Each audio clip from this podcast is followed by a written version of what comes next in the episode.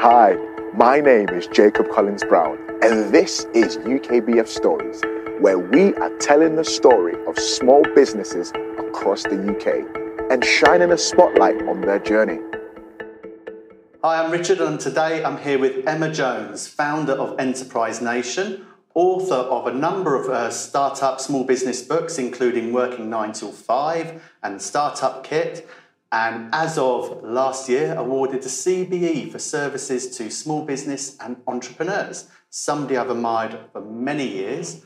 Thank you for joining us, Emma. Thank you for having me, Richard. Lovely to be here. The when I was looking at how to do the intro, there you've achieved so much and you do so much for small business. I was literally having to think, what do I? How do I keep this in a bite-sized chunk? but you really have achieved a hell of a lot, and in particular through your work with Enterprise Nation. Uh, so tell us what is Enterprise Nation? What does Enterprise Nation do for people? Well, lovely to be here. And uh, anytime somebody tells me I've achieved a lot, it just makes me feel very old. And I just feel like saying I've just been around for a while. Um, but yes, lovely to be here, Richard. Enterprise Nation is a business that has been going for more than a decade, and maybe we'll talk about what came before it. But Enterprise Nation is a business support platform and provider. So we help people start and grow their own small business. We have been doing it for a long time. Uh, of course, conditions change for small businesses, so we always have to react to that. But yeah, the heart of the business is enterprisenation.com. We welcome lots of small businesses and hopefully get them the support they need. And it's the real emphasis when I was sort of looking at how Enterprise Nation came about it really was the focus on giving people the opportunity or helping them, particularly starting up from home, which is, um, to quote one of your books, sort of like working uh, five till nine, uh, where people who want to be in charge of their own destiny, perhaps, you know, if they want to start their business and bringing that into one central place for them to look. Well, this so. is the interesting thing is everyone now starts their business from home. So I feel we were kind of doing that, kind of starting that a decade plus. And the, and the reason I did start Enterprise Nation as what was called the Home Business website. And you mentioned a couple of books. My first book was actually called Spare Room Startup How to Start a Business from Home. We launched the Home Business Awards. The reason why I did that was just based on personal experience that I had started my first company, grown it, and then sold it actually, all whilst operating from a home office. And at the time, and bearing in mind this is back in kind of mid 2000s, I kind of looked around in the market and thought, I don't think there's that much support available for people who want to do this. So that was where Enterprise Nation came from. Yeah, and that's a, that's a perfect segue, really. If we look at your journey and what inspires you and what sort of makes you the person you are to do what you do, the now I can I can relate to this because I had a few years in Wales, but I was North Wales. So you grew up in uh, Newport, was it? Well, not Newport, Wales, Newport, Shropshire. So Newport, still on the North Wales uh, border. Uh, yeah. yeah. Oh, so literally, I have to correct that. yes. So, um, what was growing up like in that area? So, sort of starting from like your sort of your youngest schooling, what sort of inspirations or you know inspired you during those younger years? Well, I have to say the women in my family, and that's no offence to the men in my family, but I was very lucky um, that I grew up. Um, I had an incredible grandmother who was a very uh, powerful personality. Um, and because she was a powerful personality, she raised a whole cohort of kids, including three daughters, who went off to start their own businesses including my mum. So, my mum in Newport, Shropshire, ran restaurants. And so, as I was growing up as a kid, um, pretty much from the age of about 10 or 11, I was growing up on top of restaurants. So, mum would open on the shop floor, we'd have a restaurant on the ground floor. My brother, mum, and I would live up here. My mum and dad got divorced when I was young, but dad has always been around. And of course, when you live above a restaurant, and your mum's running it, your mum is getting you going downstairs. I was waiting on from the age of 12. My brother was washing dishes. So, yeah, I kind of grew up in this, and you don't realize it at the time, but I grew up in what was a very entrepreneurial household. And memories for me, and probably kind of the biggest thing I took away from my childhood, is I absolutely could make the connection that the better mum's business was doing, the better our livelihood was as a family. So I would come home from school and my brother, who's now become a very successful accountant, we would sit round the dinner table and mum would take us through the figures. We kind of say, what were the takings today? So she was giving you effectively business lessons on how to run a business at that young age. But it wasn't in a forced way. And, yeah. and maybe that kind of comes across and people think, what a weird childhood that you were talking about the yeah. business takings. It was just a natural thing that my brother and I would come home, we'd be like, hey, mum, how was your day? Was it busy in the restaurant? And what we could connect is that we knew when the restaurant was busy, we'd get a new pair of trainers or go on a nice holiday. And of course, what you get from that is just this, and as I say, it's the most natural thing in the world, but you grow up in an environment that celebrates hard work. All you know is building your own livelihood. And therefore, I did get jobs when I left university. I had one job with a company, but ultimately, kind of self employment was all I knew. Yeah, and I don't. Um, for me, I don't take that as being forced upon. When you talk about sort of showing how the business actually functions, I see that as quite a really inspirational way to encourage and sort of show your children um, how business works. So that opportunities, which clearly happened for you, is there for them. So it's really interesting actually. When Enterprise Nation did start, and as you say, it was very focused on people starting businesses from home, one of the things I would talk to government about a lot is if you have parents who are starting businesses from home and the kids are picking up the phone at the weekend saying, Hello, company ABC, how can I help you? What you are naturally doing is educating the next generation of entrepreneurs. And that, and of course, there's lots of talk at the moment about how do we get entrepreneurship on the school curriculum. That's hard to do because teachers are busy. Is the school the right place in which it should be taught? Whereas actually, if you encourage more people to start businesses, something that you and I share a joint passion for, if you encourage people to start businesses, they are naturally delivering that education yeah. to their kids. You've touched on something that I wanted to come to later, but it's such an important part. I would sort of shoehorn it in here, really. Is the APPG for entrepreneurship have just published a paper about bringing uh, entrepreneurship and business into the curriculum. And we know, because UKBF have done some research into this, that through some Freedom of Information Act and data that we have, about 10,000 people of school age start a business every year. Mm. And by school age, I'm defining that as somebody who would you would naturally expect to go on to sixth form and college, so 16, 17 into, towards 18. And we all know that high school, which is their last part of education, has no aspect of the curriculum or the education that teaches them what VAT is, uh, what income tax is, um, even what an actual company is. You do sort of pet projects like tenner challenges and things like that, but uh, which will show you skirt around the edges. But we've got 10,000 people a year in this country who are starting a business with absolutely no training and uh, teaching of what they're actually going into. And we definitely need to address that. And it's yeah. one thing that we see at Enterprise Nation at the moment is Gen Z. Young, yeah. the, the majority of young people say at some point in their working lives they want to become their own boss. So their entrepreneurial spirit is there. And actually, I, I went to the launch of that report, and the, a big driver behind that is a great lady called Sam Smith, who up until a couple of weeks ago ran FinCap. She's actually just stepped back. And I actually think, and, and maybe we'll talk a bit more to this point, there is a huge role that entrepreneurs can play when they get the bit between their teeth. Sam Smith is saying, you know, we've published this report. I really want to work with government to get entrepreneurship in the school curriculum, and I think that's what it takes. We've got a very we've got a very hybrid government at the moment, but we do have a conservative government who are open to new ideas about entrepreneurship. But what it takes actually is stamina to kind of stick to an agenda, keep on working with stakeholders to try and get it through. But as you say, if you look back compared to years gone by, we used to have young enterprise. There's more competitions now to enable young people to start businesses. And of course, the biggest enabler for young people is technology. They're turning to TikTok, they're using WhatsApp, they're going on Instagram, and they're just you know, putting their creativity out there and thinking, actually, maybe I can earn some cash. So it's how do we take those certain elements and just get this string of enterprise education going through it, which raises lots of questions of who are the best influencers of enterprise yeah. education, who is best to teach it.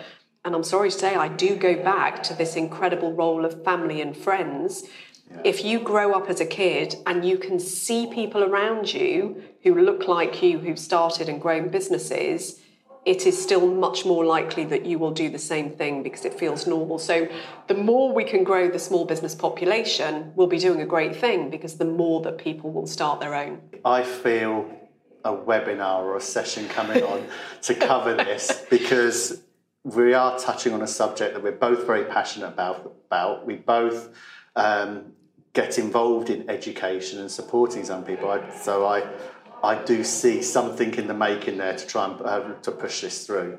But what I'd like to do, um, I'd like to talk about you, yeah, the, the uh, uh, some more, and really um, sort of what your journey in entrepreneurialism.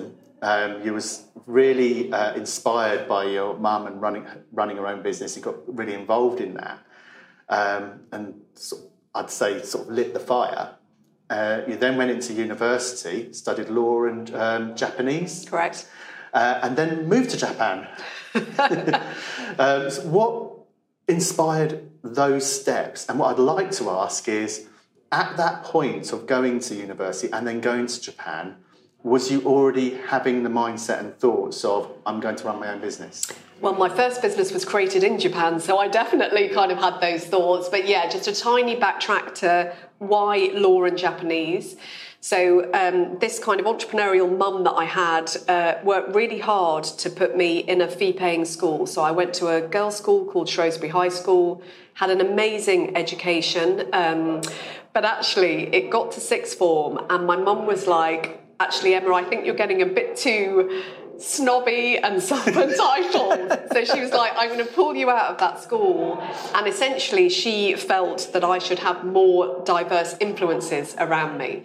So again, and um, I think people in business quite often use the word luck, but I was very lucky that I got a scholarship to go to a, an international college, which was in Shropshire, in a place called Acton Burnell, an amazing place called Concord College. And so I went there to do my A levels, and of a school population of over 200 students, there were only four British people, of which I was one. And all of a sudden, my eyes were opened up to this incredibly cosmopolitan, global culture. I was secretary of the International Society. I ran events with the Greeks and all of the Middle Eastern community. And I had wanted to go to university just to do law. But at the time, the Japanese economy was really starting to take off. There was a very strong Japanese community at Concord in my college. And I thought, actually, this Cardiff University had introduced this new course of law and Japanese and from a business perspective, I thought, actually, won't I be a more rounded person if I do the strict discipline of law, but if I add on this kind of linguistic capability in an economy that's growing, surely that will be good for me. So I got into Cardiff to do law and Japanese, and actually, my move to Japan was my third year of that course. Right. So I went, I lived with a real Japanese family, most incredible experience. And um, and actually, my first couple of years at university, I probably played a bit too hard. And so, what my year in Japan taught me is I went to a country where work ethic was insane. Yeah. And again, this was at the time, this was late 90s. Um, this was at the time when the Japanese economy was roaring, and you had this concept of salaryman. So, you know, the salary man of Japan. And true enough, they would get up early in the morning. It's very sexist, but it, it was quite a sexist country at the time. Salary men would get up in the morning, they'd go into the offices, they'd power this economy. And I was kind of really taught in that year come on, Emma, you've got to get more serious about you need to put work in to get the rewards out. But during that year, I started a school teaching Japanese kids how to speak English. So that was my first business. And yeah, I kind of came back, finished off my degree, and then took took my first job, which was still relating to Japan. So worked for a company called Arthur Andersen, helping Japanese companies move into the UK. But yeah, each of those kind of life experiences, you kind of have this entrepreneurial foundation.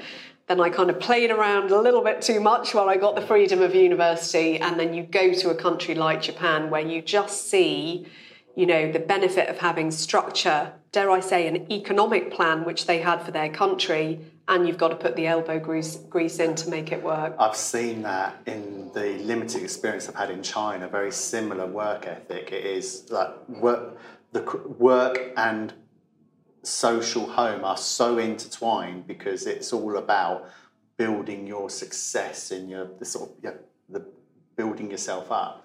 Um, it's it, for me, it was inspiring to see that Eastern culture myself. Only, but I was only like we're talking about a month as opposed to a year. but the, when you came back to the UK and the, the, first job you took, which uh, was around inward investment, the am I correct in saying that your experience there and working there, uh, and I'd love to know what it was about the dot com sort of boom that really sort of got your uh, engine running and sort of thinking about your next business. Um, because they're related, aren't they? They are, and it was an amazing time. So, yeah, I started with Arthur Andersen, uh, started in this team attracting Japanese inward investors.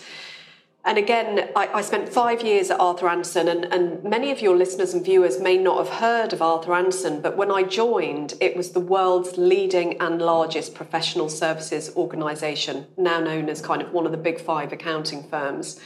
And it was the most incredible grounding for me to then start my first business because, you know, I still remember it now. We kind of were inducted into Arthur Andersen we were then sent to a place called Eindhoven and in Chicago to have training. For a minute there, I was, thought you were saying Eindhoven in Holland. No, well, we, and we did. So yeah. it was Eindhoven in Holland and Chicago, right. a place called St. Charles in Chicago, where we were sent to kind of be people used to call us androids. So right. uh, we were all kind of inducted, but again, the training at Arthur Andersen was just impeccable. And in the five years I spent at the firm, I guess what I did learn is how to deal with clients how to meet client deadlines, um, how to work effectively. Again, the motto at Andersen's was very much work hard, play hard. So you would be expected to work hard, you'd be expected to take clients out and kind of do all of that. So just an incredible grounding that prepares someone really well for starting a business. But five years into Andersen's, I'd started in the London office, moved to Leeds to then open up an inward investment unit, and then I was in the Manchester office. But the year was 2000, and um, it was the height of the dot com boom.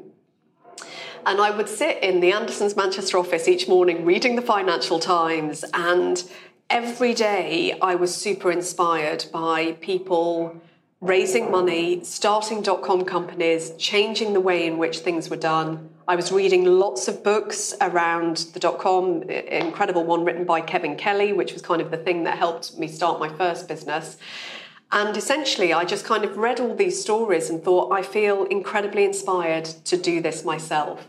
So I went to see my boss at Andersen's and I said, Look, I'm going to take what I do here, which was inward investment, and I want to put that online. I want to become a dot com entrepreneur.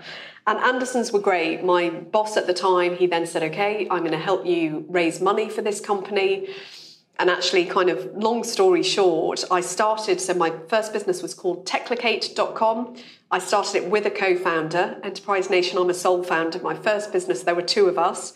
And sure enough, with help from an Andersen's partner, we took a business plan to a corporate finance house. We said, right, because this is what everyone was doing at the time. We said, right, we want to raise loads of money, got no idea how we're going to make any money, but that's what you do. And I was amazed that really established venture capital outfits at the time said, we'll give you the money. And this goes back to my childhood is I remember the first pitch meeting, we said we want this much money, we don't know how we're going to pay you back. They said, right, we're going to give you this money. And I left that meeting and I said to my co-founder, there seems something wrong in this. I cannot take money from someone when I don't know how we're going to make money to pay that back. It feels wrong. In a restaurant, you serve food and drink. You get paid for serving yeah. the food and drink. It's very understandable. And I couldn't get this concept. And therefore, we didn't take any venture capital money to get Techlocate launched. Instead, we went out, we made sales, which is pretty much all I know. And it's still a big piece of advice I give to businesses today. I know lots of people go out and raise money very early, but I am still a huge believer in come up with a product or service that somebody will pay for and build your business through sales because I feel that creates a stronger business. So we started techlocate.com by selling what we had and pretty much within 15 months we had an acquisition approach so that first business was a two year story of start scale and within two years i'd sold the and i think the bit that's really worth highlighting is this was a home business. Techlocate was something that you started and ran from your home. Absolutely. And I still, again, I still tell this story to today because I think it's one thing that anyone who has worked in a corporation and then starts their own business needs to be aware of. Is I always remember I left Arthur Andersen on the Friday, rocked up in my spare room in my Manchester flat on the Monday morning, and I'd bought this cheap laptop to get the business started because we started it on a budget because we didn't raise money. You know, I went to Manchester Library to get free internet access. I bought a cheap laptop. We were starting on a budget. And I opened this laptop, and my co founder hadn't yet left his work. So I'd left my job to start it. He hadn't yet left his work. And so I was on my own, kind of starting out. So I was doing research. Anyway, something went wrong with the laptop and I instinctively picked up the phone, dialed 121, which is what we used to dial at Andersen's for tech support. And as I picked it up, I was like, no, that's not there anymore. And you just have to, all of a sudden, it's you go from this having this wonderful infrastructure of support and then you're on your own. But of course, that's part of the beauty of starting and growing your own business. You have to learn it all. And maybe we'll come into tips, but just kind of again, advice we give to business owners is at the beginning, you have to learn it all and you have to do all of those things. But advice I do give is as soon as you possibly can, bear in mind this concept of focus on what you do best and outsource the rest. So as budget is coming in, focus your time on the thing you do really well in the business and hopefully hire or contract with others to do the bits that are not your strong suit. So, whilst I've got you here, are you running your own or have a keen interest in small business? Then UKBF is here for you.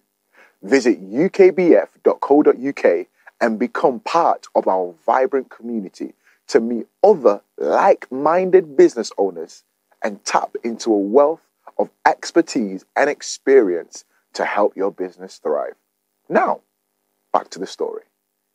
You obviously it's sold. What was life like in the journey then? Because having had a sale, I can imagine that's euphoria. Um, but you have commitments that goes with a business sale and then you moved towards and eventually launched into uh, Enterprise Nation. So, what was that uh, life journey during those times? It was really interesting, actually. So, we sold to a company called Tenon. They're now called RSM Tenon. And um, when Adam and I sold, we had what was called an 18 month lock in clause. So, Tenon said, Right, we'll buy, but you have to stay with us for 18 months. So, I became a director at Tenon. And I really tried to kind of get into the kind of whole, right, we're now part of the Tenon family buy into this, but again, for your listeners and viewers, they'll understand this. Once you've started your own business, it's then really hard to go and work for somebody else. So I, that 18 months, I had a boss all of a sudden, which is always difficult to deal with. Uh, even though, as, as my investor said to me the other day, Emma, everyone always has a boss. It just depends on who it is.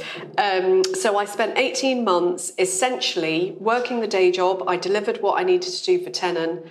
But I spent nights and weekends thinking, what shall I do next? And throughout that period, I my co-founder with Techlocate.com, great guy called Adam Breeze, I pitched him loads of ideas and I kept on going back to him saying, We can do this next. What about this next? And I remember again, I was still living in Manchester. I would meet him in multiple coffee shops around Manchester and say, Right, this can be our next idea. And he didn't like any of them. And so you um, really had the bug. You was like, I'm going, uh, going alone again. I knew that I, you know, was and pretty much the day my lock-in clause came to an end was the day that I left to start Enterprise Nation, and just a little segue into Enterprise Nation in terms of where that came from, and it gives a hint in terms of the name. Is I read an incredible book during this 18 months called Free Agent Nation written by an amazing author called Dan Pink. He's still a very prolific author. And essentially, what this book charted was the rise of the self employed in America. So, what Dan was looking at is loads of people are going self employed, but does America count this economy? Does it service it well? Is there enough support for these people? What does the future of tax look like if you've got lots of people starting businesses? And I read this book and I was like, oh my goodness, this is going to happen in the UK. people are going to start businesses in the UK because they're going to want all these things that Americans want, like freedom and flexibility and be able to earn on their own terms. So I read the book, I bought 10 copies, posted it to kind of my nearest and dearest and said, You have to read this book. I got Dan Pink over to come and speak in the UK. and essentially, what came from that is I thought, I want my next business to help people to start and grow their own businesses because I think it's going to be big business. So, of course, the name Enterprise Nation comes a little bit on the coattails of Free Agent Nation. Yeah. I, I picked up on that and I thought that was interesting, both inspiration for the idea itself um, and from your own experience, but also yeah, the name that came from it. So, what was the first few years of Enterprise Nation like? Sort of back because you started it on your own yeah. this time. Uh, so you're back in a room effectively with a phone, that would have painted that sort of picture. So, what was the first few years? And it literally was that. And I don't like this term, Richard, but it was what it was. Is it was a lifestyle business. So I started Enterprise Nation as a consulting business. It was just me. And actually, what I did for quite a few first few years is I um, was consulting for regional development agencies. So I went to work with regional development agencies and giving advice on how do you encourage more people to start businesses in your area. So that happened pretty much up until 2011. Um, so it, it, was an okay business. And again, you'll know this when you run a lifestyle business, you actually earn well because it's you, by which time I'd taken only one other person on we were earning decent money. That was coming to me because I didn't have big overheads. Anyway, we'll come on to current day where it's very different. But I ran it like that for a number of years, um, not growing it.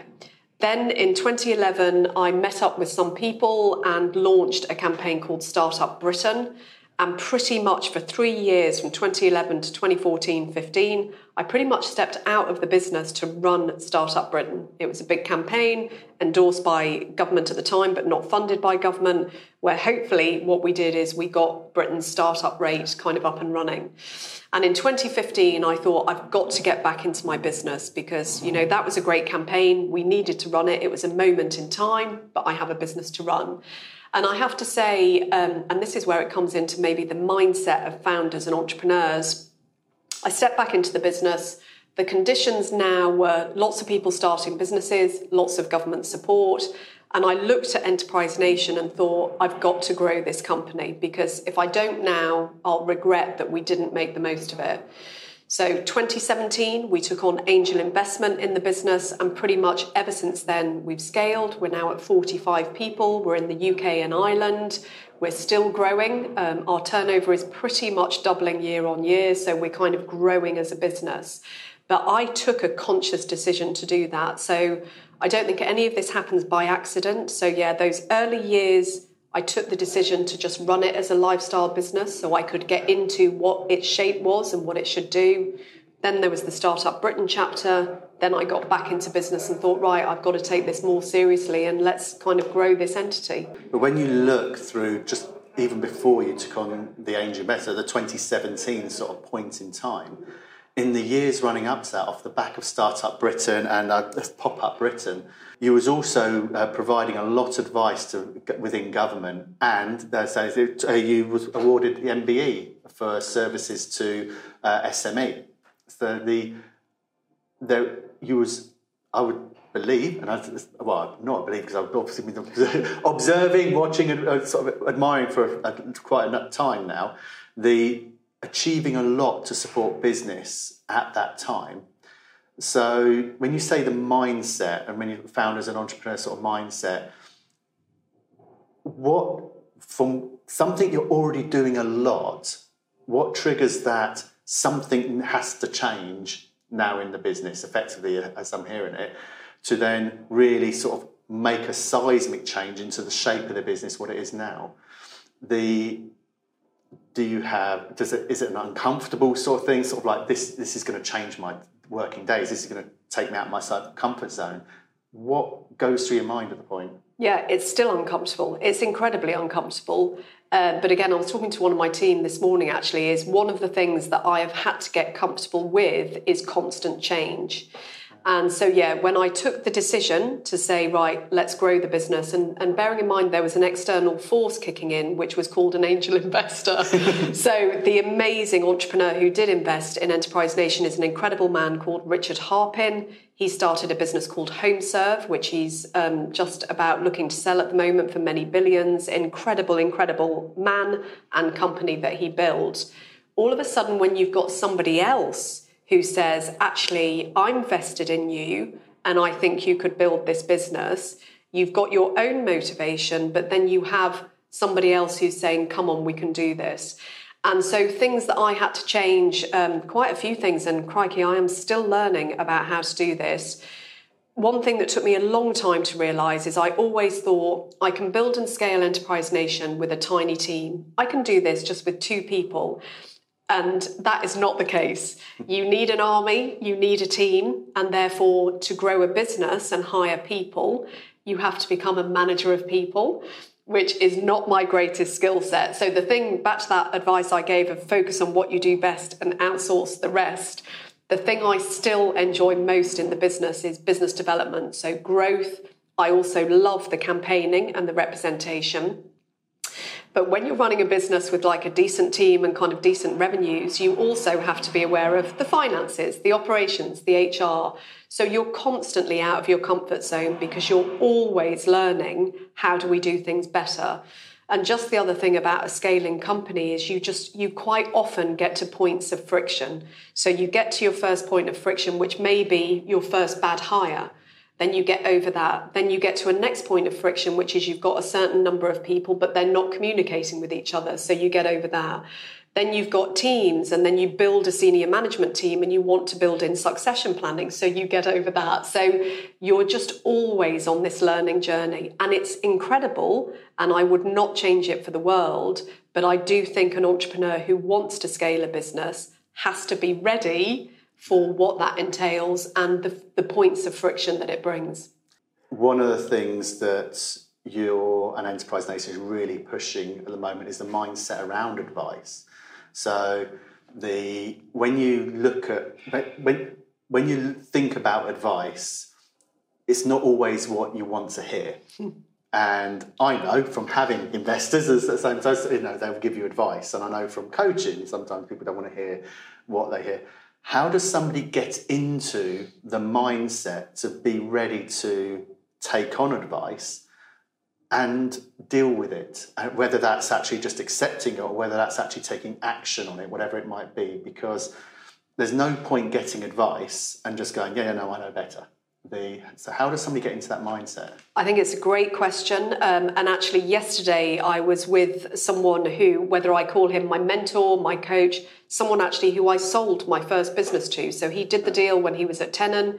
He's i've known him for 20 plus years. He sits on my board and he is my go-to person. Because i'm a sole founder I need that outlet. So, the one thing I would say is particularly to individual founders, because I think when you've got co founders you can turn to each other for advice and you implicitly trust each other, and therefore you probably will action that advice that you're giving to each other. But for sole founders, I definitely would suggest find that person, whatever you call them mentor, coach, advisor. And in terms of how you get in the mindset, in my view, really good mentors and coaches are very good at letting you download your issues, which is certainly what I do with Richard. I will meet him and I will say, okay, this is what we're going through. These are the questions that are on my mind. We could go this way or we could go that way. Here are the options. That, and, and again, we quite often say this to business owners in talking out your own issues, you will quite often come up with your own solutions. Yes. What's super helpful is having someone who just guides that conversation. But there are different types of advice. And again, something we talk about a lot at Enterprise Nation is surround yourself with all of it.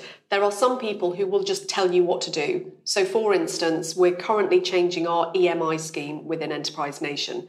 I have gone to our accountants and said, Tell me how I do this. So, in that kind of advice, someone needs to just tell me what to do.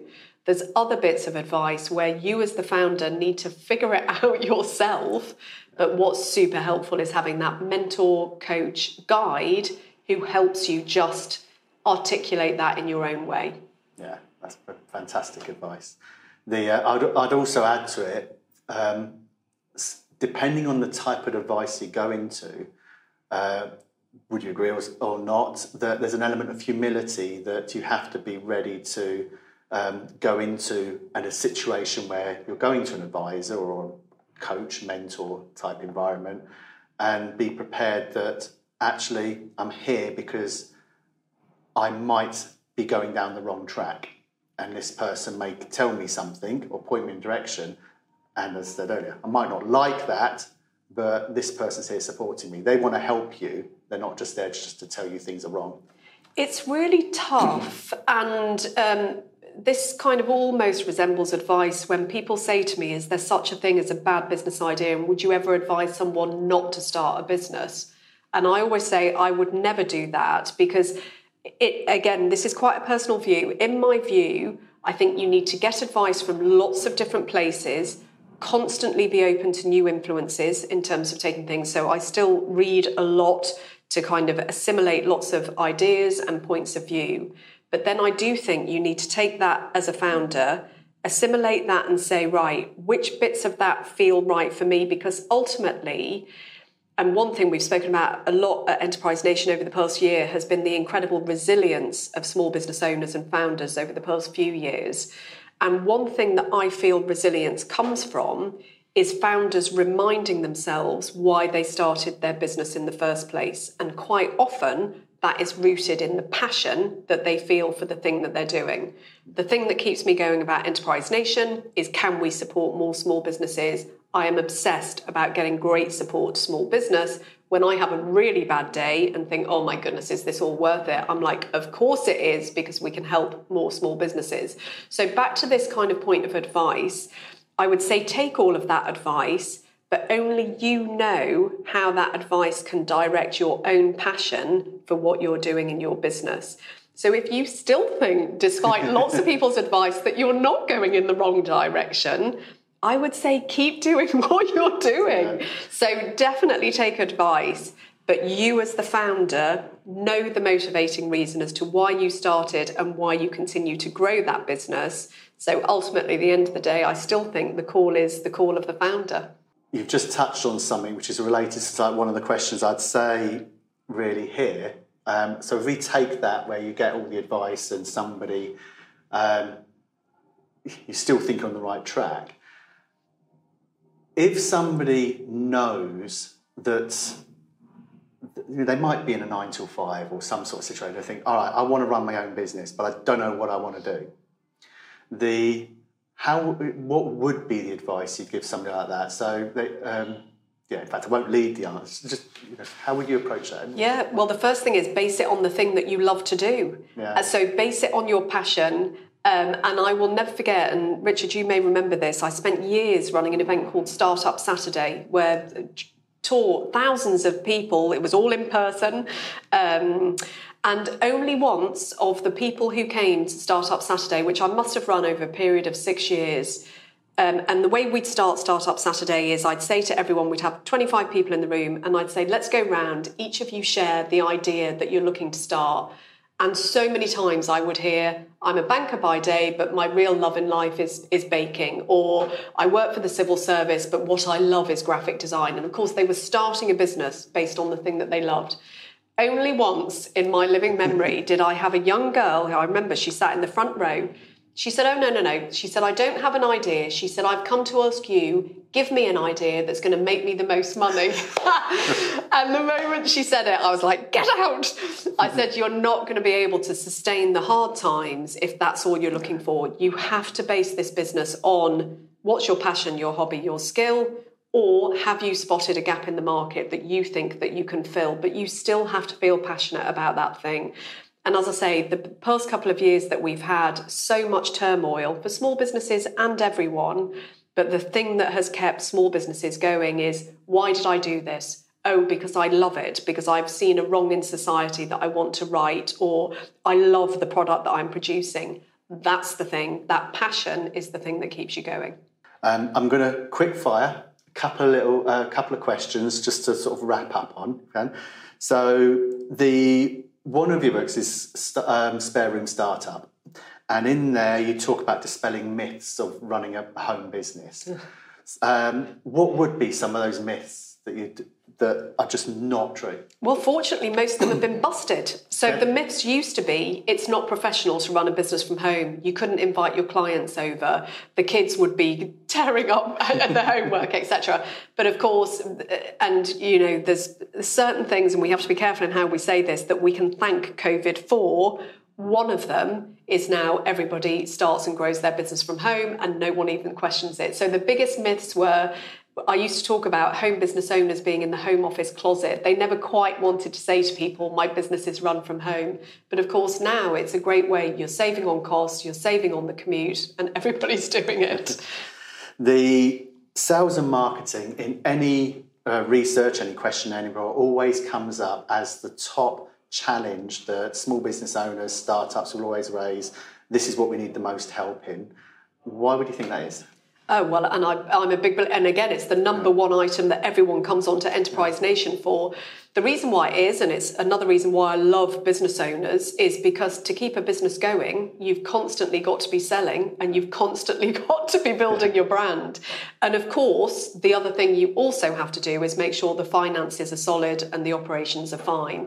But this is the thing about entrepreneurs is what they know they have to do is keep those customers happy, keep those customers coming in, because there's one American man, a guy called Professor Ken Morse, who I met many years ago, who was a teacher of entrepreneurship.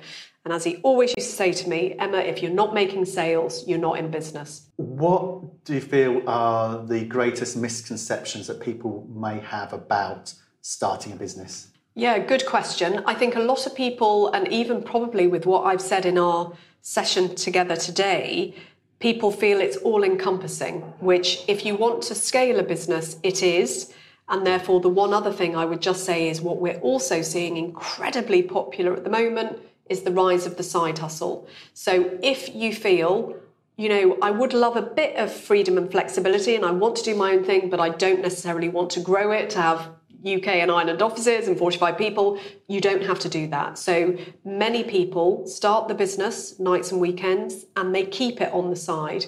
They're very happy with keeping a day job and doing a side hustle. So I would say that's absolutely fine and it's great to see it because any kind of entrepreneurship to me is good entrepreneurship. So I would say that's just kind of something to bear in mind. You don't have to give it all or nothing. And you mentioned entrepreneurship and entrepreneurial spirit uh, a few times, and there are so many definitions of what is an entrepreneur. What is an entrepreneur to you? Great question. An entrepreneur to me, and I also don't use the word that much actually. So, when we talk about the Enterprise Nation community, we refer to small business owners and founders. We don't often use that word. But ultimately, to me, an entrepreneur is someone who wants to make a difference. And the way in which they make that difference is through commerce and trade. I would put you in that category. Hopefully.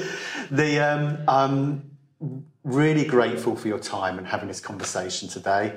I would just like to wrap up with the last question. The how would you like to be remembered? Oh, wow. I mean, that's got to be easy. Just as the person who hopefully helped loads of small businesses and helped people achieve their entrepreneurial dreams. And if there's one thing that could be said, I'd love to think that that could be the thing. Uh, absolutely confident you will be. So thank you very much, Emma. It's been lovely speaking to you, hearing your story. Uh, it's been inspiring, and I look forward to continuing to see what Enterprise Nation does going forward. Thank you, Richard. It's been lovely chatting. Thank you for listening. Remember to like, share, and subscribe to help spread the stories of small businesses across the UK. Have you got a story to share? Reach out to us on ukbf.co.uk. And you never know, you could be the next UKBF story.